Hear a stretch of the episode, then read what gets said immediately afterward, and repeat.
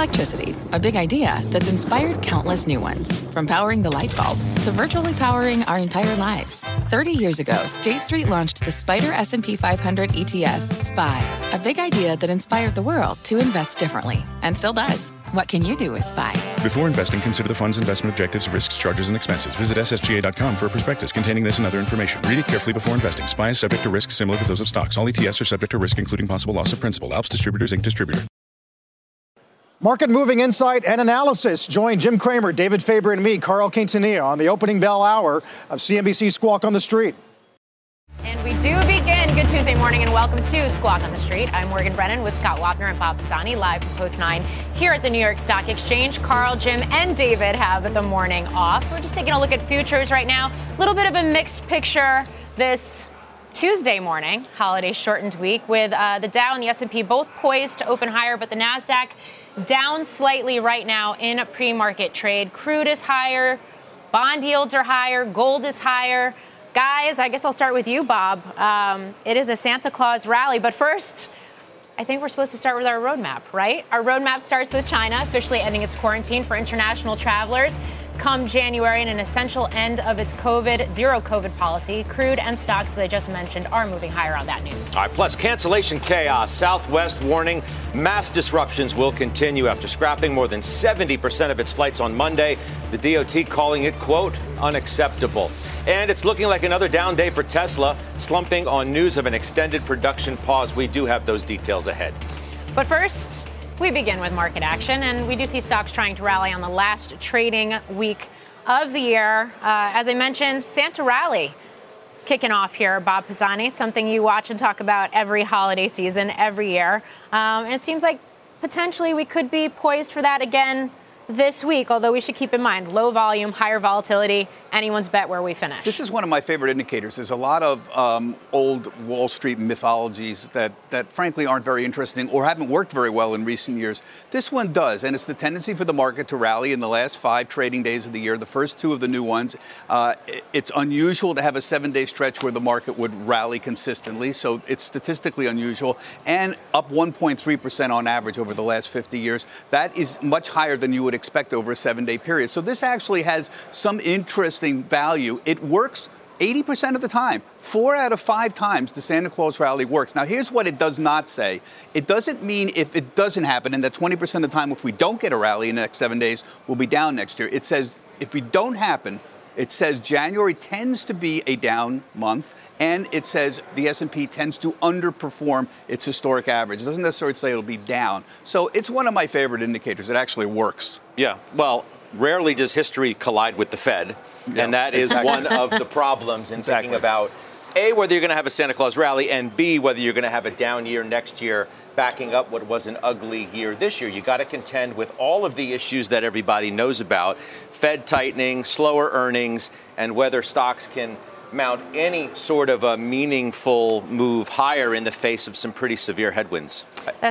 That's right. I was going to say stocks, worst year since 2008. We got bonds, worst year ever on record. And then to your point, the Fed has taken rates from 0 coming into March to 4.5%, 4.25 to 4.5% as we stand right now, plus quantitative tightening, Bob, which I think is a key thing to watch in 2023. So the big debate, everyone is fearful 2023 could be another down year on top of the down, essentially 20% we've had this year.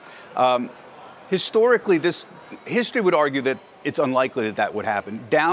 Back-to-back down years are extremely unusual. The stock market tends to go up. We point this out many times, but since 1928, the S&P 500 has been up almost 3 out of 4 years. There you go, up 72% of the time and down 28% of the time. And there's only been very, very few times when the S&P has been down back-to-back years. In fact, really there's been 4 periods, the 2932 period, right in 1939 to 41, 2000, 2001, and 2002 were 3 down years, and then there was 73 and 74. So the last time we actually had back-to-back down years was 2001, and 2002. Now, we've had really bad years, obviously. So remember, peak to trough this year, 25% decline. From January to October, peak to trough decline was 25%. During the financial crisis, it was 50%. So I'm not saying that this is a great year. Just compare it to some really down years. So, Scott, just look here, and I'll get to your point here, what you want to make in a minute. But it's very unusual to have big declines. So there's only been 7 periods since 1945 when we've been down 20 to 30%. This may be one of them.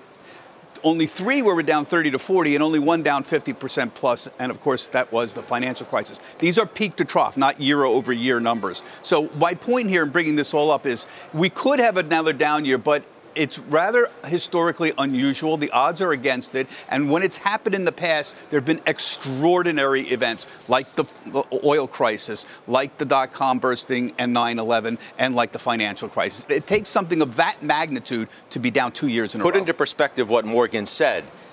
The Fed goes from zero, raises 400 basis points plus. Right. Right?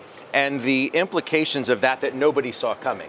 There was a great article over the weekend how the strategists, well, they got earnings dead right. In fact, like the margin of error within the earnings forecast was one of the best in the history of forecasting such a thing. Where did they miss? They missed wildly on price because nobody expected that the stock market would be down the magnitude in which it was, because nobody expected that the Fed was going to have to raise interest rates anywhere close to the speed and the degree. Right. To which they did. That upset everybody's forecast, for the most part, for where the S&P 500 was going to end up this year. So this is the main argument for why we might have a down year, that this is one of those extraordinary events, like the oil crisis, like 9/11, like the financial crisis, that the extraordinary speed at which the Fed raised interest rates qualifies as such an outsized event that it could force a second down year. That's exactly, you just identified exactly the parameters of the debate. Is this such an extraordinary event by the Federal Reserve, plus the lingering effects of COVID, plus the Russia-UK invasion? Remember, it's not happening alone, that those events constitute an extraordinary situation that would have the S&P down a second year in a row. It's why you get somebody like David Tepper coming on the other day. Yep.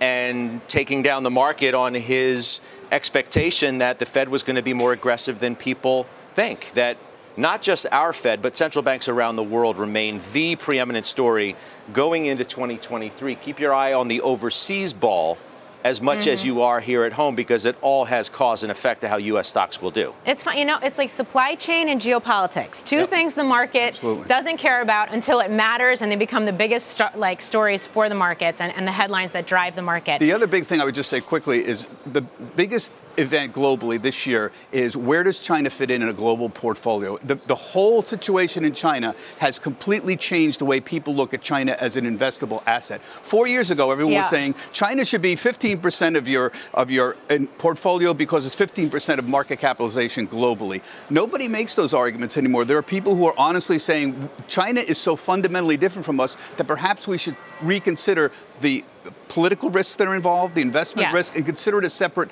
asset class. Nobody had that debate 5 years ago. 4 months ago, people were saying China was uninvestable. Yeah. 4 months ago.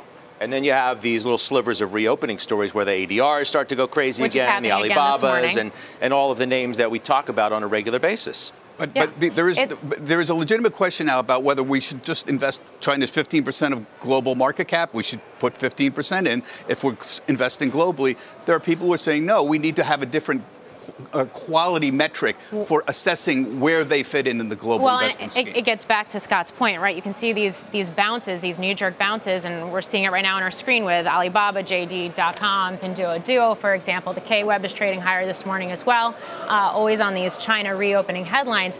That being said, the policy in the U.S., and by the way, in China too, the decoupling continues. You're seeing it on the tech side. Tariffs are in place. Those are not going away, right, as well. You have supply chains that are diversifying away from China. That was turbocharged with the pandemic, too. I think headlines just this weekend that you have some of the auto manufacturers also now starting to source outside of China. That's going to continue as well. Plus the fact that China doesn't seem to be, and I realize there's lots of question marks about the data that comes out of China that is released by the government there, but questions about what economic growth is going to look like in the future in that country as well. So to your point, we don't even know what the infection rates are anymore. How do we even? Well, you are having like 1 million new infections a day in China. As we're having this conversation about a reopening, COVID's still spreading wildly in China and remains the biggest wild card for the pace of their own reopen. Yeah, and you have the reports, right, that you have hospitals and ICUs that are reaching capacity in certain major cities right now and everything else. All right, let's turn now to travel. With the winter storm canceling thousands of flights over the weekend, this remains a huge story, particularly, Morgan, for Southwest Airlines. Yes. 70, they canceled 70% of their flights a day ago. They've cut 2,500 flights already today. Probably are only going to operate a third or so for the remainder of the week.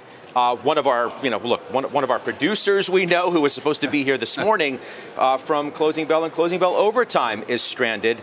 A Southwest passenger traveled to the Midwest over the holiday weekend and now is trying to find his way back to the East Coast, along with many other people trying to get to their own destinations. Yeah, I got to wonder how the rental car companies are doing right now, too, in light of this as well, because I know people that are stranded that are renting cars and getting in and driving now to their destinations. You have Southwest CEO Bob Jordan saying, according to CNN, that Southwest Airlines has, quote, a lot of issues in the operation right now. That's to put it mildly. You have the DOT coming out over the weekend and saying that they're, quote, closely examining whether cancellations were controllable, whether Southwest is complying with its customer service plan, as well as other pertinent DOT rules.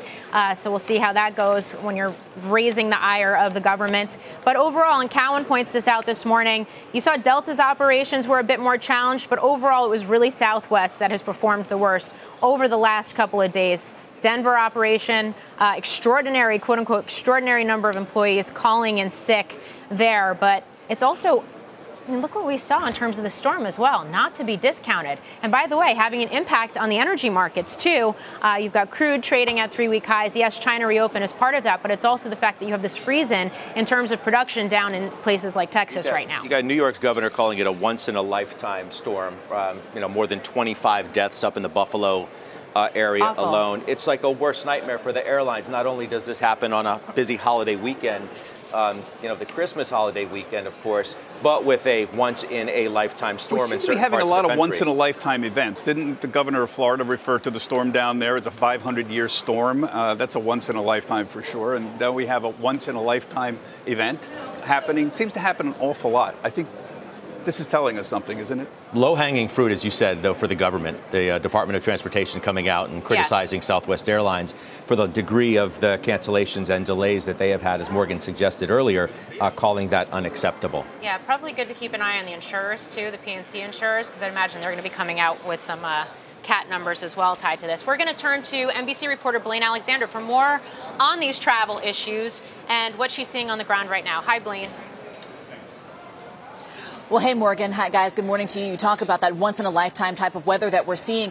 The weather really is going to be a crucial factor here in determining what type of compensation travelers get for their inconveniences over the past couple of days. You talked about that statement from the Transportation Department. This really is a strong statement, and a lot of industry insiders are saying that it's very notable that the DOT is going to be looking into whether all of these cancellations, this unprecedented amount of cancellations, is due to controllable forces within the airline control or uncontrollable forces. Now, in a statement, Southwest apologized for this, called it unacceptable, but said that they're pointing to weather, saying essentially they did what they could do on their end. They made sure that their staff was in place in the proper places, but simply they can't control the weather. However, the Department of Transportation says they're going to be looking into exactly what caused all of this, because you'll remember that Southwest was one of the airlines that committed to reimbursing passengers for cancellations within their control for things like hotels, taxis, meals that they had to take on the expense while they were stranded. So really what the DOT finds is going to be crucial in determining what happens with these stranded passengers over the days to come. Now, as for Southwest and how they're going to be moving forward, you said they're going to be slashing their flight schedule significantly. They're only going to be operating about a third of their normal flight schedule as they try and get back on track. But really the numbers already tell the story. When you talk about cancellations, 2,500 or so cancellations already today from Southwest. Compare that to just over 300 from other airlines. Morgan. All right, Blaine, thank you for breaking it down for us. After the break, we're going to talk Tesla, which is down again in the pre-market right now, with the stock on pace for its worst year ever, down about 5%. We're going to take a look at futures as well, which are a mixed picture in the pre-market, with the S&P and the Dow both poised to open higher, but the NASDAQ under a little bit of pressure. Squawk on the Street is back after this. What's on the horizon for financial markets? At PGIM, it's a question that over 1,400 investment professionals relentlessly research in pursuit of your long-term goals. specialized across asset classes, but united in collaboration. Our teams provide global and local expertise. Our investments shape tomorrow, today. Pursue your tomorrow with PGIM, a leading global asset manager. Support for this program is provided by Chevron. Methane management is a critical part of achieving a lower carbon future. Chevron is taking action to keep methane in the pipe. Their 2028 upstream methane intensity target is set to be 53% below the 2016 baseline. They're committed to evolving facility designs and operating practices. And they've trialed over 13 advanced detection technologies, including drones and satellites. That's energy in progress. Learn more at chevron.com/methane. Welcome back. Tesla shares down another 5% in the pre-market, on pace for the worst ever year for the stock. Today's drop comes on reports that the electric car maker has extended a production halt at its Shanghai factory. Joining us now with more is Craig Irwin of Roth Capital. Craig, good to have you on. You got a neutral rating, $85 price target. Walk me through, I guess, your take on Tesla, which seems pretty bearish. Yeah, we've been consistent on this one over the last, 18 months, 2 years. We've seen Tesla is egregiously overvalued. We knew that there would be several compelling alternatives coming into the market from both new and established brands. And that's really what's playing out. I mean, you see some very, very successful entries from Porsche, from Ford, from many others like Polestar. I mean, so some of the newer names are doing well too. And they're growing at a more attractive growth rate than Tesla. 45% is still fantastic, but there's better places to put money, and people are obviously liquidating their Tesla positions and putting money elsewhere. So you see this? You're talking about increased competition, maybe waning demand for Tesla products. You see this as a fundamental story for Tesla and the sell-off we've seen in the stock. You don't see this as a correction in terms of multiples, given the fact that we've had interest rates increase and we've seen some of these high-flying tech names, which Tesla was lumped in with, come off pretty aggressively in terms of valuation this year? Yeah, no, you can always point at multiple things. For me, I'm an analyst focusing on an individual industry, right? So when I saw Tesla as valued at a multiple of the rest of the automotive sector combined, that I called egregiously overvalued. So yes, you could point to interest rates, you can point to short-term economic conditions and a variety of other things, like COVID, for example, and the COVID enforcement in China. But the reality is that others are doing a good job too. Tesla blazed the way. Tesla did a fantastic job. They have great products, but they need to do a better job. They need to hurry up and do things like get the mini car on the road and bite the bullet, build that factory in India, put a battery factory in India, and dominate that market as well. These are things that'll give people in confidence in longer term growth. This dancing actor in a robot suit is like a joke, right? And a lot of people that look at what was actually shown later as the state of the art for 2014. You look at the semi truck; it's something that doesn't make fundamental sense. Tesla needs to get back to its knitting. They need to focus on the mini car. They need to focus on, India and growth markets. And, it's a good company. They probably will. Well, where does all of the other stuff, where does that factor in? Whether it's the Musk selling shares, whether it's the distraction from Twitter, if you didn't have the concerns that you obviously do around competition and some of the other fundamental issues around the company, how would your rating be influenced, if at all, by the other things that investors are keenly focused on right now? Yeah, so what had people concerned in the last, just say, few weeks is the fact that there was an understanding that Elon Musk was looking for another $1 billion for Twitter. So we saw Elon Musk with Jared Kushner in Abu Dhabi at the World Cup. Jared Kushner successfully raised money over there. There obviously is a leadership issue for Tesla and for Twitter. I think from a trading perspective, probably one of the best catalysts for anyone long Tesla would be if someone like Jack Dorsey or Dick Costello was to go back to Twitter, because then people would expect that Elon would refocus his attention back on Tesla. you know, my friends that are sort of in that little ecosystem say that Mr. Musk is very concerned about the stock price. Obviously, we did see him say that he's not going to be selling stock for a sustained period of time. But I think he really needs to focus on operations, focus on giving us great cars. He's done a good job so far. 45% growth, pretty impressive. It's just overvalued. Yeah, Craig, I'm wondering about what you think the market views Tesla as. It seems like it's almost an ordinary company these days. 2020, it was a great darling. It made 75 cents. It traded 300 times forward earnings. Now they're going to make, what, a little over $5 in 2023? The forward multiple is like 22. That's like almost a normal company at this point. What does this say about the way the street is now viewing Tesla? So remember, this is also a growth stock, right? So growth stocks have notoriously volatile earnings forecasts. And what we're going through with the discounting, both in the U.S. and China, for them to drive volumes in the fourth quarter, volumes are obviously going to miss, means that automotive margins are probably going to be down about 100 basis points instead of up 100 basis points. So that's going to swing the forecast. Buy side knows that. So when you look at the multiples on future earnings, they become a lot less relevant than the overall earnings momentum. And the earnings momentum is going to be negative, right? You know, there's going to be pressure because there are great cars coming in. They're going to have to price aggressively. You know, to qualify for IRA, they're going to have to come out with a shorter range vehicle in the U.S. So, you know, all these things pressure margins. Craig Irwin, thank you. Yeah, thank you. All right, let's take a quick look at futures again. Certainly a little bit different picture than it was a couple hours ago. We're still going to open higher for the Dow and the S&P, not nearly as strong, though, as the picture looked a couple hours ago. News that China was loosening more of those restrictions. Dow would open higher by 70-plus, and the S&P just about 5. More Squawk on the Street when we come back.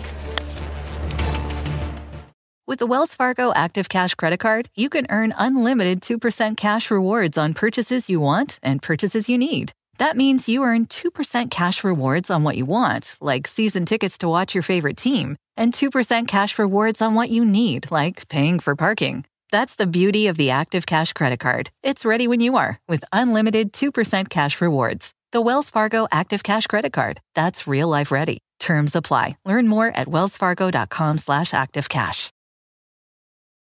Well, the opening bell is just 5 minutes away, and as you can see, it's a bit of a mixed picture on this Tuesday morning in this holiday-shortened trading week. We've got the S&P poised to open up 2 points, the Dow up 55 or 54 points. The NASDAQ under a little bit of pressure this morning, poised to open lower by about 10 points. We'll be back after this break. Welcome back to Squawk on the Street. We've got just a minute and a half to the opening bells. We want to show you shares of Boeing, which are trading higher by about 0.5% right now in the pre-market. Talk about a stealth rally. They're up 57% since the start of this quarter. Still lower on the year by about 6 or 7%. But look at that move. That's despite earnings that were pretty rough to start the quarter as well. But, guys, you had just last week with the omnibus and the NDAA, you had that certification deadline that was stripped out for Boeing with the 737 MAX, the big order, aircraft order with United. Yeah. The commercial side of the business seems to be moving back, albeit slowly, towards some semblance of normal, and that seems to be really propelling the stock. And by the way, the Dow higher. Yeah, and remember what happened in the middle of the year to Boeing. It had that huge drop in April and May. It was, what, 175, 185. It went all the way down to 120, and now it's come essentially all the way back. We're talking about a 50% rally since that bottom just a few months ago. So Boeing's gone round trip, and overall, it's right in the middle of the pack for the Dow, down about, as you mentioned, 6%. The big defense business. We've seen the other defense contracts. We're going to talk about that a little bit more in the next couple minutes. We've seen them rally and outperform this year. It's really commercial that's in focus for Boeing. As you can hear, we've got the opening bell. Here in three quarters. Celebrating 100,000 for itself in 2022. And at the NASDAQ, Global Giving, a nonprofit, ringing the bell remotely from across the country. You can see green on the screen right there with the S&P basically, what, hugging the flat line, it looks like, guys. You're running out of time for this Santa Claus rally, right? I mean, you came and went. You're supposed to get the last 5 days of the year and then the first two of the new year. And we better, Bob, get something going if we're going to actually have Santa Claus show up. But as you talked about earlier, there are just a lot of headwinds hanging over this market right now. I'll tell you the biggest thing that struck me this year, Scott, and I know you talked about it a lot, is the triumph of value over growth. Value down 7% this year, growth down 30%. And growth, of course, is largely technology, communication services, little pieces of consumer discretionary as well. But if you take a look on the year and the winners and losers for tech stocks in 2022, Apple's one of the winners. It's only down 25%. But Microsoft, Alphabet, Amazon's down 50% right now. Tesla, which we just talked about, down 65%. Meta, of course, one of the big losers. There you see the declines here. And what's extraordinary to me, guys, is the forward PEs on these. Remember, these were growth stocks. These stocks had forward PEs 30, 40, in case of Amazon, 60, 70 times forward earnings at the start of 2022, and you could see how much they have all come down. Amazon is still high, but it's historically been high. Alphabet is essentially the S&P 500. The S&P is trading at about 17 times forward earnings right now. So my point is that these stocks, while they are still growth stocks, they're still above the multiples for the S&P 500. They've come down rather dramatically. So this year, 2022, is about the re-rating of technology earnings here. And Tesla there, 65% to the downside. Tesla, as we talked about earlier, Scott, now is trading at a 22 multiple, rather remarkable. Now, our guest earlier said, well, what you want to do is focus on earnings momentum, which is still strong for Tesla. We should bring up the fact that, you know, pull up Tesla's market cap right now as well, because what a far cry from the beginning of the year. Tesla was at $1.24 trillion market cap. I mean, we talked about it sort of in the marquee lights with the other trillion-dollar companies of the Microsofts and the Apples. Its market cap is right around Walmart's now, and J.P. Morgan's too.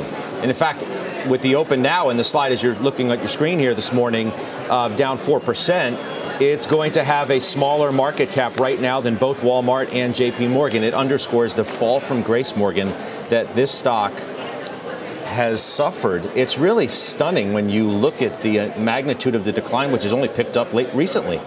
It's picked up recently. You also had Elon Musk selling, what, something like $39 billion in stock since the peak we saw last November.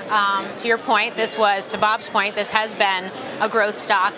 The valuation had been pretty lofty. We've seen other electric vehicle makers also fall pretty dramatically this year. Mind you, smaller names, names like NIO, names like Lucid. Today, NIO down again today, right? Exactly. So we've seen it. And by the way, the other more traditional OEMs, auto manufacturers, have had a pretty rough year as well. But to your point, Tesla was considered one of those mega cap tech names. And I have to go back and now look, because we've seen a lot of these names fall out of the trillion-dollar club in general this year. But let's look at the other way around, I guess, because back to my point about the value stocks this year, the winners this year who have replaced Tesla on the top list. Exxon, classic value stock, Visa, United Health, Johnson & Johnson, all of those stocks are up with the exception of Visa, which is down slightly on the year. All are largely considered value stocks. They're now replacing what we saw at Tesla there. Of course, we saw what happened with Meta, which has fallen way down on the list now. Yeah. So there's a huge rotation going on. At the start of the year, energy was 2.5% of the S&P. It's now approaching 6% of the S&P. Which is amazing when you think about it, right? And it kind of raises the question to actually see a more sustained rally in something like the S&P going into 2023. Do you need the tech stocks to kind of kick back into gear? And is that even possible in a tightening environment in terms of the Fed and where we're going with that? It goes to the question of whether now, and I wonder what Jonathan Golub has to say about this, and he's going to be on in a moment, whether the tech stock, the value stocks have moved so much that they're becoming less value. They're getting expensive. And this is the big complaint in the value people. They've waited 15 years for value to come back, and now I'm sure some of them are going to start saying they're starting to look expensive again. I'm curious to what Jonathan has to say about that. I think we'd be remiss if we didn't mention, since we talked about Tesla and we talked about growth, Cathie Wood and ARK. Yep. The ARK Innovation Fund is going to go down, if not the worst U.S. fund. Certainly one of them, near the bottom of U.S. funds for the year, down 67%. If we have watched just a unbelievably dramatic re-rating in a lot of those stocks, led, of course, by Tesla, but some of the other names, Bob, that are within her universe. You interviewed her a couple times this past year, and she is a true believer in what her strategy is. Now, the question is she going to be less of one if this story continues into 23? So right, the market might dictate what she is going to have to come to grips with in the year ahead. As you've noted here, Twilio down this year, rather dramatic, 83%. Roku down 82%. Unity Software down 80%. Teladoc down 75%. UiPath down 74%. So here's the issue. Was it extraordinarily bad luck or good luck that she became the darling just at the top of the growth market? She really entered just at that 2018-2019 period, which was the top of the growth. We didn't know that, but it was. And did she have the good fortune of coming in at that moment or the bad fortune? The same with Peloton, for example. Is Peloton the most lucky or most unlucky company in the world? Because they came in the summer of 2019, the IPO. You were all over that, remember? And all of a sudden, they became the darling. The stock quadrupled. It was 25, it went to what, 150? And then all the way completely down. Were they lucky because they caught that updraft on the COVID? Yeah. Or were they unlucky? They were a moment in time. They were both. Because now they're considered sort of the great pandemic, it girl of the moment, and then just sort of has now faded. Is that good luck or bad luck to have had that happen? I might have wanted a more steady situation where we didn't zoom up all of a sudden on COVID, and then now look what they're dealing with now, another $10 stock. I don't know that it's luck. I mean, yes, they caught the wave of COVID, obviously, and was one of the quintessential pandemic stocks, but they misexecuted, too. That's right. They overproduced. Supply chain issues. They overproduced, thinking that the gains that they experienced during the pandemic were going to last longer than the pandemic and much longer runway once the pandemic ended. And obviously that proves not to be the case. And what are they now? They're selling refurbished bikes at a discount. I think a discount, something like $500, according to, I want to say it's a Journal article this morning. And of course, this is another industry and this is another company that's seen increased competition in the midst of all of this as well. But Bob, I think you make a good point. And just looking at the ARK Innovation Fund, just to put it in perspective, it did double during the pandemic rally, and it did have names that were COVID darlings in it, like, for example, Zoom, which is down 60% over this past year, maybe more. So you are seeing all that pull forward demand from the pandemic, and now you're seeing the tide go out with it. But to Scott's point, which companies have done what with those opportunities that were afforded to them with that burst of demand in the last couple of years? Here's what's important about Cathie Wood. She is intellectually correct. Disruptive technology is what matters in the long run. If you look at these companies that really changed the S&P 500 in the last 50 years, they all came in with big ideas. They held on for a long time, like Microsoft, that went through some very volatile times. So she's right. Disruptive technology changes the world. The question is, what price are you willing to pay for that?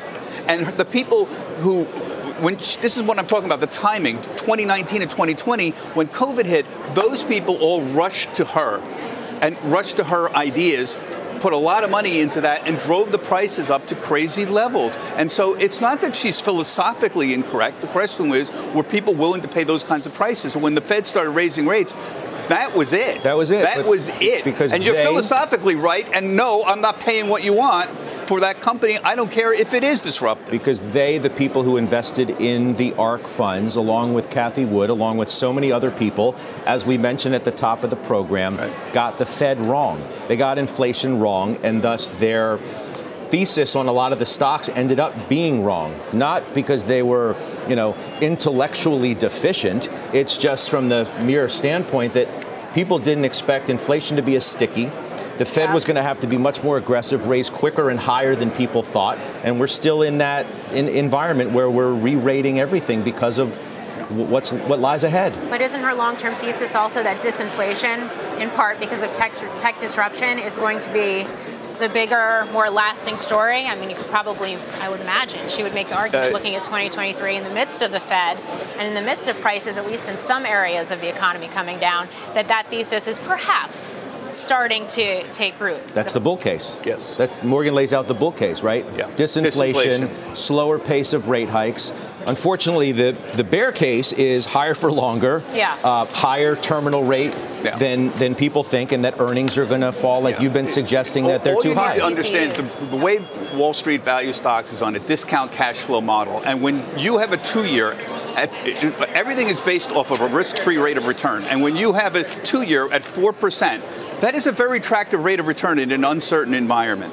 And that is a very heavy competition, particularly for speculative tech stocks that either are not making any money or don't have any prospects. That's really all you need to know. Discounted cash flow, the risk-free rate of return is very attractive right now. All right, let's continue the market conversation now. Bring in Jonathan Golub. He is Chief U.S. Equity Strategist at Credit Suisse. It's good to see you. Welcome to the program. I'll just start where Bob sort of teed you up, which right off the conversation we're having now about technology. Is 23 going to be better or the same?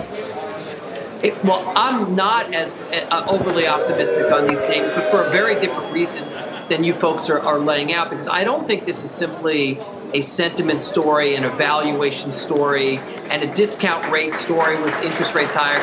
These companies have delivered terrible earnings this year. What you had was, during the pandemic, a lot of these companies, and I wouldn't call it an EV car company part of that group, but a lot of the tech companies pulled forward a huge amount of earnings activity. And the same thing with companies that did at-home exercise equipment and things of that nature. And then what we did is we made the mistake of extrapolating that growth almost forever. And then when the economy opened up and we were able to go and move away from buying goods back to enjoying life, the earnings disappointed. The earnings picture revisions have been lower. The estimates go lower, and then they're missing the lowered estimates. The growth rates have been terrible on these names. This is the worst earnings environment for tech-related companies since the iPhone came out in 2008. What's the earnings environment more broadly going to look like in 2023? Because that's going to dictate what stocks do. You're optimistic, but not, wholeheartedly. 40-50 is your target for the S&P. Obviously higher than where we are now, but not looking for a gangbusters year. Right. So there's a lot of movement and rotation. So what are the big stories? The first one is that with inflation coming off, and that's a positive thing, and that's what the market's expecting. But it's bad for corporate revenues, because a lot of the reason that revenues have been so strong in the last year and a half is because simply you're paying, more per unit rather than selling more units. But then you have a lot of expected rotation within the groups. The market is expecting a bounce in tech earnings in the next 12 months. And I think it's going to take longer. This pull forward of activity of us buying, whether it's a new laptop or whatever, or a streaming service, I think it's not going to be 3 or 4 quarters of weak earnings, which we've seen, but I think it could be 6 or 8. So I think we're going to see weaker tech than is expected next year. So I think this is going to drag out a little bit longer. I don't think valuations they're a little bit rich still, but they're not a problem. On the other hand, energy stocks are expected to go from a blockbuster year in earnings to something much weaker. That's consensus expectations. I think the market has it wrong. I think the energy companies are going to surprise. The revisions have been higher recently than any other sector, even though the oil prices are coming down. So I think that there's going to be a number of big surprises on areas that are expected to reverse that are going to keep trending. Jonathan, I want to talk about your estimates for 2023. You have a year-end price target of 40.60 on the S&P, so that would be up about 5% or so from here. Your earnings look a little lower, at 2.15. Now, the street this year was 2.20, 2.30 for next year, so you're a little bit lower. You think earnings are going to be down next year, so slightly higher on the price, slightly lower on the earnings, so that means the multiple's a little higher, right? I mean, where are you on this? And you're sort of right in the middle from what I can see most of the strategies. Yeah, so first, our earnings, our market target is 40.50, and that's kind of an uninspiring, like a 5% return for next year, which is really historically weak. But I think the story here is that inflation is going to come down much more than I think the average investor realizes. The TIPS break-evens are saying that we'll have about 2% inflation by the end of next year, from a peak of of over 9%, and economists' forecasts are basically corroborating that. But what's weird about it is it's not overall inflation that's falling; it's goods inflation, because of all this at-home buying that we did, which set up weird comps. Services are expected to stay really pricey, whether that's hotel, or an airfare or something like that. Wages expected to stay sticky. So it's interesting. A lot of companies are going to be stuck with higher wages and losing pricing power. So we think it's going to be a little bit of a more difficult environment. However, the consumer is going to be really resilient. Think about this. They're going to be getting a raise, and the stuff they're buying is going to be coming down in price, and jobs are plentiful. Consumers are going to continue to spend money. That's going to keep the recession further in the future, whether that's very late 23 or early 24. And that's going to be the reason that multiples edge, not a ton, but a little bit higher, even though the earnings are a little bit soft. Okay. I hope you're right on that. You know, I know you're the equity guy at Credit Suisse, but when you do see a four handle on the two-year treasury, where do you put your money to work? Are there opportunities right now in stocks? Does the 60-40 portfolio still work here after the horrible 2022 year we've just had? Your take. Well, first, Morgan, I think that everyone who's in equities needs to ask the question, if you can get 8 or 9% on a high-yield bond and default rates are really low, or you can get 5 or 6% on a corporate bond and default rates are really low, whether you should be putting some of your equity money in those things and locking it down. So this is the first time in quite a while that equities are going to have that competition. And I think you're going to see people, taking some of that over the very long term. Equities tend to be the better place to be. But you guys are 100% right. These higher short rates are going to give equities a little bit of run for their money, which is one of the reasons why, we have kind of I'd say an uninspired case for stocks at 5% up next year. However, I do think that the next 3 or 4 months are going to be much stronger than the back half of next year, because I think this falling inflation is going to really catch people by surprise and be a positive story, but it's not going to last all year. I think it's going to be an early part of 23 story. I feel like everybody seemingly likes healthcare. You're underweight healthcare. Why? Well, if we're going to avoid this recession, you don't want to be in defense and not avoid forever. But if that recession happens, like I said, late 23, early 24, being defensive means that you're just too early in these kind of stocks. So we're underweight in utilities and healthcare and REITs and staples. Their valuations we think are okay, but there's no reason to pay up for them at all if you don't think we're going over a cliff. The consumer, like I said before, is going to feel super empowered. They have strong wages. They have plentiful jobs, and the stuff they want to buy is going to be coming down.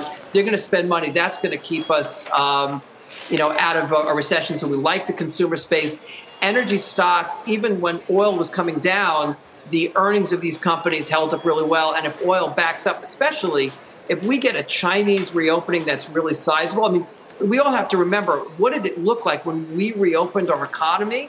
It exploded to the upside. So there's a real potential for oil to be a big push there. So there's a bunch of things that are more cyclical that we like, even though you'd say, come on, we may be going into recession, but I really want to be cyclical. And the answer is, yeah, I think you do for the next couple quarters or so. Okay. Jonathan, I appreciate your time very much. We'll see you soon. That's Jonathan Golub joining us today. Before we head to break, it's time for the bond report. Let's take a look at how treasuries are faring this morning with yields currently trading higher really across the board right now. The 10-year, 3.807%. We started the year at 1.5% on the 10-year. We'll be right back with all the major averages lower now. Check out the top gainers on the S&P for the year, led higher by energy names.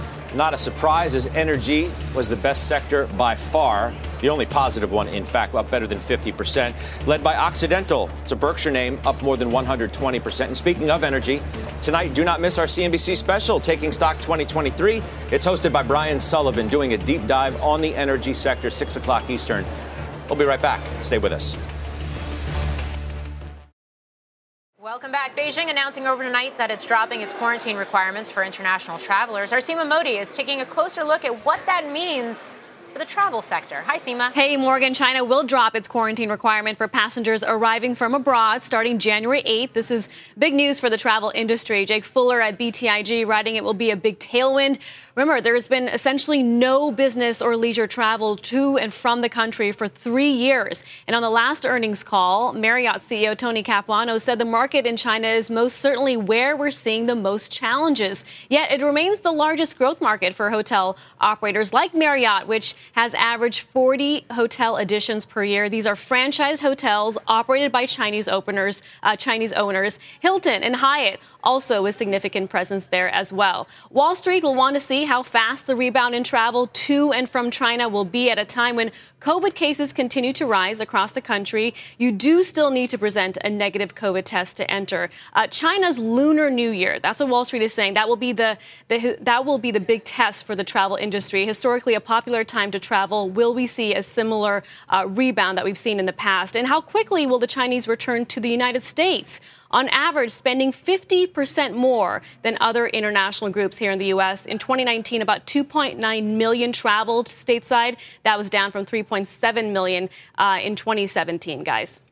All right, Seema Modi, thank you. Yep. That's going to do it for the 9 a.m. hour of Squawk on the Street. You've been listening to the opening bell on CNBC's Squawk on the Street.